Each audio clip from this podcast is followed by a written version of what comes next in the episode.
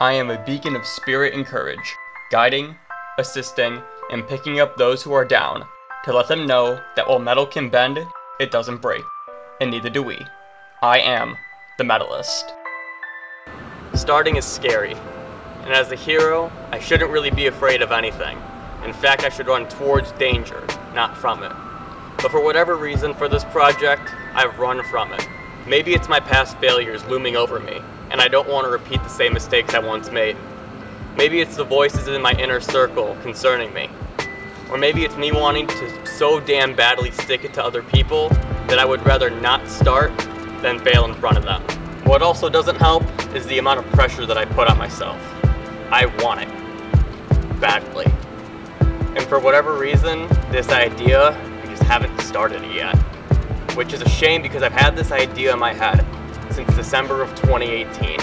And now, seven months later, it's just now finally happening. For more context, even last week I was supposed to release this project. But due to NBA free agency work and other things, I just wasn't able to do so. So I need to start now, or else I'll continue to be angry at myself for not just making that jump. I can figure out how to swim once I hit the water. I just have to take that leap. I have so much admiration for people who can just tackle any task without having to plan a single step of it. I myself am a huge planner, and I actually spend so much time planning that I burn myself out from completing the task at hand. Hopefully, this is going to be the turning of the tide for that for me. Remember, in order to get to Z, you have to move from B.